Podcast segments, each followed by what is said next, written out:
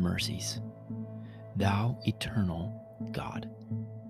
Thine is surpassing greatness, unspeakable goodness, superabundant grace.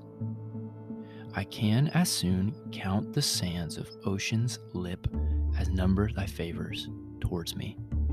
I know but a part, but that part exceeds all praise. I thank thee for personal mercies, a measure of health, preservation of body, comforts of house and home, sufficiency of food and clothing, continuance of mental powers, my family, their mutual support and help, the delights of domestic harmony and peace, the seats now filled that might have been vacant, my country, church, Bible, and faith. But oh, how I mourn my sin, ingratitude, and vileness, the days that add to my guilt, the scenes that witness my offending tongue, all things in heaven, earth, around, within, without, condemn me.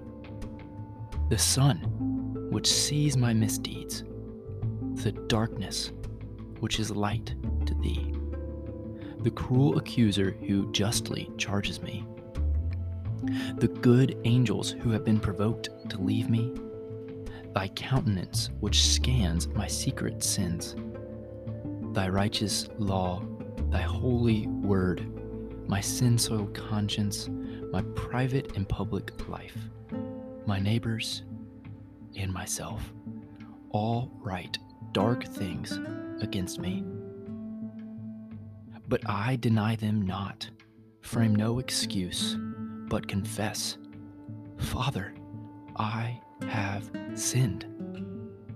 Yet still I live and fly repenting to thy outstretched arms. Thou wilt not cast me off, for Jesus brings me near.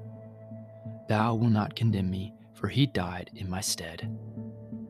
Thou wilt not mark my mountains of sin, for he leveled all, and his beauty covers my deformities.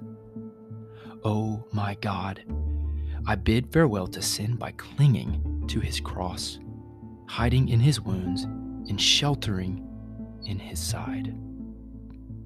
This is Austin, and thanks for listening to The Valley of Vision.